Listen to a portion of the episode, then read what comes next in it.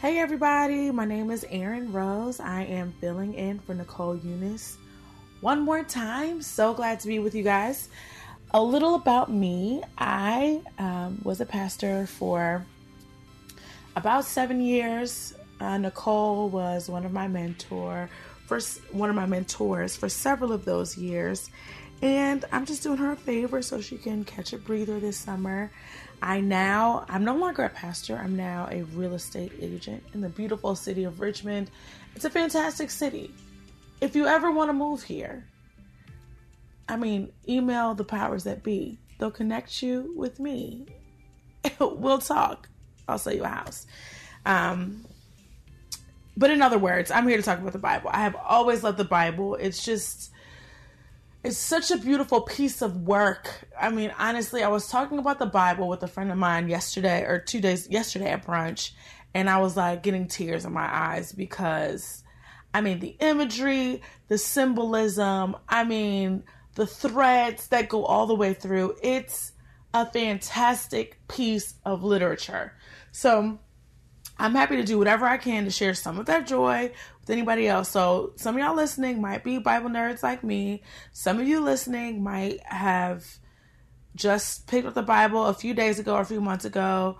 All that is okay because the Bible, the Bible has so many layers. It's like the layers of an onion. It just gets, you know, there's one layer and then there's another and then there's another, and it just gets more and more oniony the deeper you go. That's how the Bible is except that there are infinite layers. It's just, it's so good. Okay, so we are in a series called The Questions of Jesus.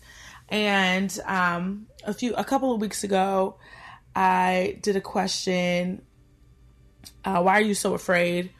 Jesus was asking that question to his friends after they were about to get tossed out of a boat during a storm. You know, basically, the takeaway was when Jesus is asking questions in scripture, pay attention. Um, a lot of times, you're what we're going to understand about God or God's people or or God's creation is about to shift.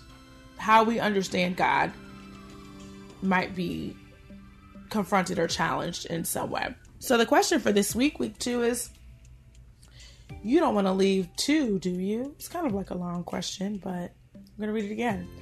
You don't want to leave too, do you? So that's Jesus asking this question. Big vulnerability energy, in my humble opinion, but we'll get there.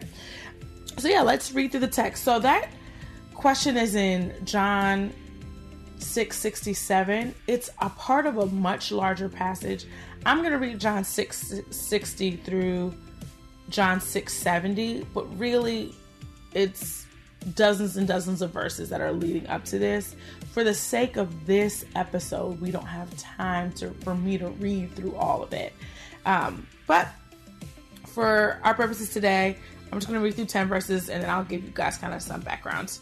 And we'll talk about how to read through and study the Bible. It'll be fun.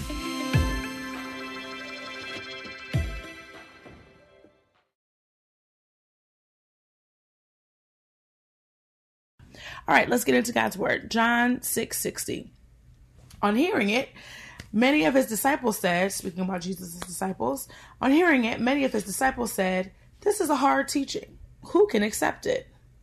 Aware that his disciples were grumbling about this, Jesus said to them, Does this offend you? Then what if you see the Son of Man ascend to where he was before? The Spirit gives life, the flesh counts for nothing. The words I have spoken to you, they are full of spirit and life.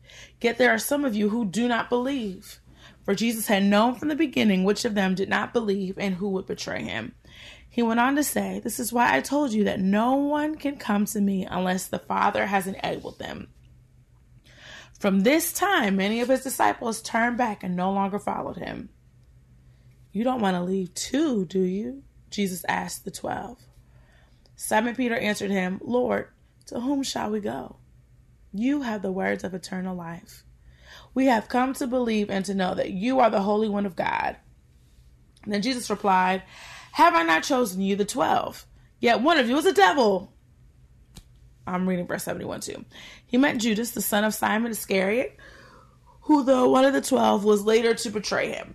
Okay, so I literally picked the passage with like a million a million tidbits in it. Not there's nothing simple in here at all. There's like so much reaching back into like the Old Testament, reaching forward to things that are to come. But you're gonna come across this in your scripture reading life where you're you stumble across a passage and you're just like, what the heck does this mean? I'm gonna try to give you some tools to help break down and get some understanding when you come across something like this. Okay, so my advice is when you read the Bible, read a hard copy, or if you have like an iPad and you have like one of those like $300 pens that come with it, maybe it's like $100, but you guys know what I'm saying. So you can mark on the actual text. You can, I want people to get down to the nitty gritty with their Bible if there's something that doesn't make sense to you, put some question marks, do some underlines. If you see a word repeated over and over, why is this word repeated? It seems like it might be significant. There are going to be literary devices in scripture, just like there are literary devices in any other work of literature. Um, so, for this one, we're going to keep it super basic. We're starting at verse 60. Upon hearing it, many of his disciples said, This is a hard teaching. Who can accept it?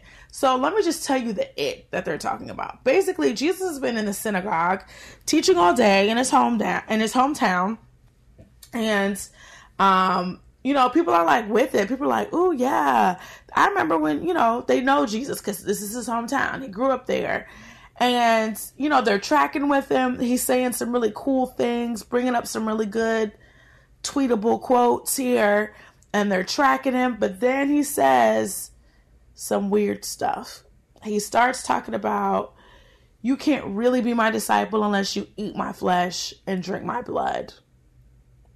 And that's where he loses them. He loses quite a few of the people who are in the crowd listening. Because it's like, I mean, can you imagine um, being in the crowd and hearing that? That's kind of like off putting. What do you mean I have to eat your flesh and drink your blood? We're in the synagogue of the Most High God. This is not other stuff. That's you talking about cannibalism. That's what other people do.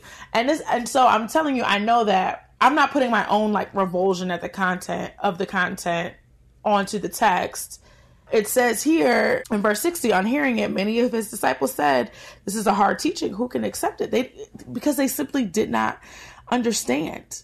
And Jesus, he sees that they don't understand and keeps going. He says, if you think this is hard, what about when you see me ascend into heaven? Then what are you going to do? You're worried about my body, but you can't even understand the things of the spirit. If you can't understand the things of the body, they're lost. People are confused. And then it says in verse 66 From this time, many of his disciples turned back and no longer followed him. They left. They said, What in the world? I'm out of here. This is Jesus who was on, I mean, at this point, his ministry is ascending. He's on the way up. He's on the way up. But Jesus started talking beyond the parameters of what they would have expected or known. And a lot of them could not take it. When this passage is talking about the disciples, these are talking about like the actual followers of Jesus, but not just the 12 disciples. I know, like in our culture, in our mind, when we hear Jesus' disciples, we think about the 12 bros that were with it that are named in scripture. But this passage is talking about actually followers of Jesus that were extended, that were beyond the 12. And so, but the 12 were definitely his closest allies. So Jesus looks at the 12 and it's just like, well, is y'all going to? I mean, let me know right now, basically, is what he's saying. I think I'm just going to stop right there because that, that gives me a decent amount of pause. When I'm reading the scripture, I'm asking, what is this showing me about God?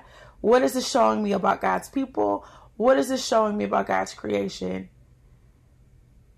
And to me, I'm not trying to put my 21st century sensibilities on there, but this feels vulnerable for Jesus to ask. Because I think across cultures, and across time, rejection is real. It's a very real thing. And even later on in scripture, we know that um, Jesus was the stone that the builders rejected. So rejection was definitely a part of Jesus's life and ministry. And this is a really big example of that. So I'm reading this and I'm like, Jesus, this seems very tender. Like people left because of what you said. Because not only because of what you said, when they were kind of asking questions about it, you doubled down and rebuked them. So, you know, what's going on here, Jesus? It seems like it could be, you know, some vulnerability, maybe some frustration on Jesus' part. So then he turns to the people that's supposed to be his bros, his very close friends, and said, "Well, are y'all gonna leave too? Because everybody else act like they have no understanding, like they, like they, like they're not allowing the Spirit of God to speak to, uh, to, um." Accept me, which is what he says in verse 65. This is why I told you that no one can come to me unless the Father has enabled them. So then Simon Peter, which is, you know, Jesus's boy, outspoken one, he says, Lord, to whom shall we go? You have the words of eternal life. We have come to believe and know that you are the Holy One of God. So I, I just really like this this exchange, this interchange between these two men, where Jesus is either expressing some vulnerability and or some a level of challenge to his closest partners and Peter's response, where it just feels like Peter feels that role of support, that role of brotherhood, that role of camaraderie. He's acknowledging Jesus' superiority. Jesus is the sent one of God. Like he's he's putting him above himself, but it really does seem like Peter is playing the role of like, bro, don't worry, we got you. Like, we're not going anywhere else. We've left everything we're here to follow you. We've known and we've seen up until this point that your words have life. And something is showing us. The Father is revealing to us. The Father is helping us to understand that what you're saying, even though we don't understand it right now, it something greater is attached to it. To me, that's what I'm hearing. I mean, that's what I'm reading Peter express. And then so Jesus goes on, I've chosen you, the 12, yet one of you is a devil talking about Judas, um, who was later to betray him.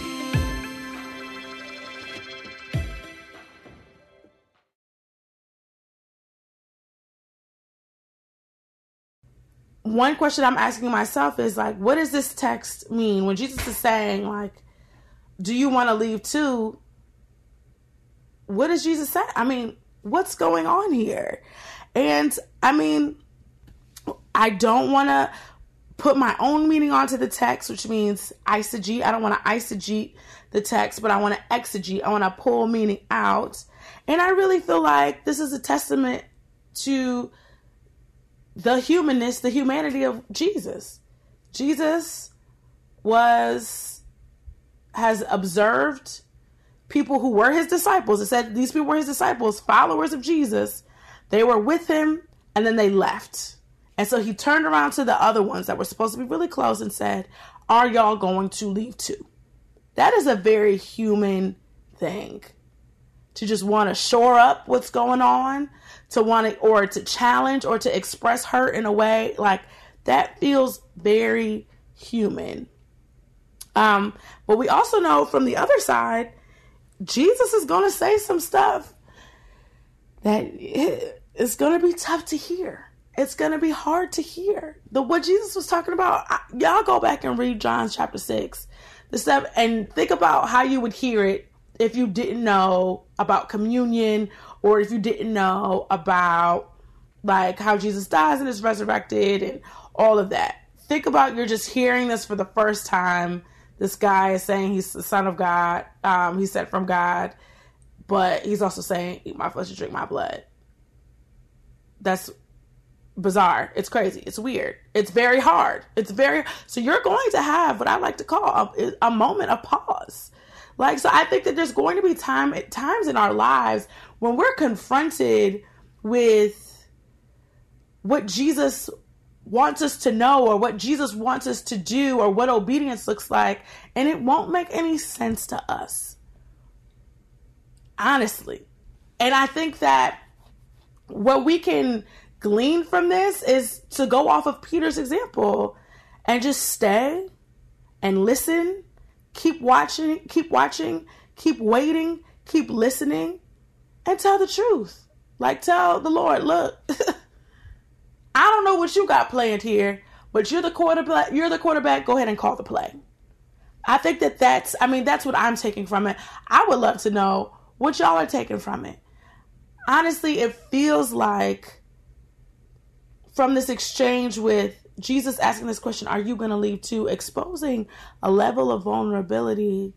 And then Peter coming and saying, We're not going nowhere. We're staying here because what we've seen up until this point shows that you have the words of life. So we're gonna wait a little while longer with you. We're gonna stay stay right with you because we're all in. There's going to, I believe there will come a point in all of our lives where we have to decide are we all in or are we not? there's so many nuggets in this, and it's like either for this passage you spend like 15 minutes or like three hours and 45 minutes. I chose the 15 minute route. Um, but I'm really hopeful and praying that each of you digs into God's word. Don't be afraid when you come across something that does not make any sense to you or challenges what you think you know about God. That's good.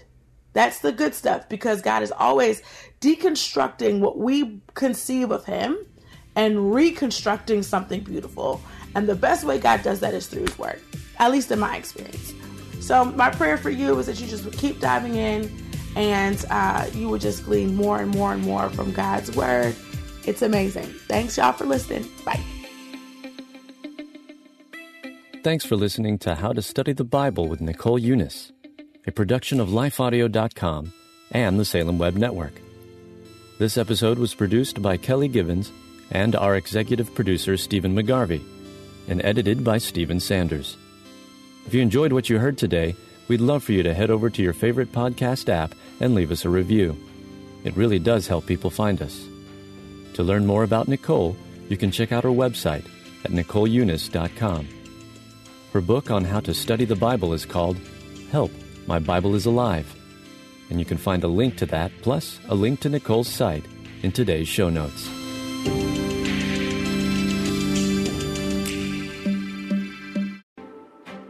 Hello, I'm Adam Comer. And I'm Ryan Chittister. And we are the host of Life After Addiction podcast. What we believe is that addiction is not a surprise to God. That's right. We discuss addiction from a biblical worldview and how true freedom comes through a personal relationship with Jesus Christ. Absolute freedom from addiction. The secular worldview of once an addict, always an addict is just not true.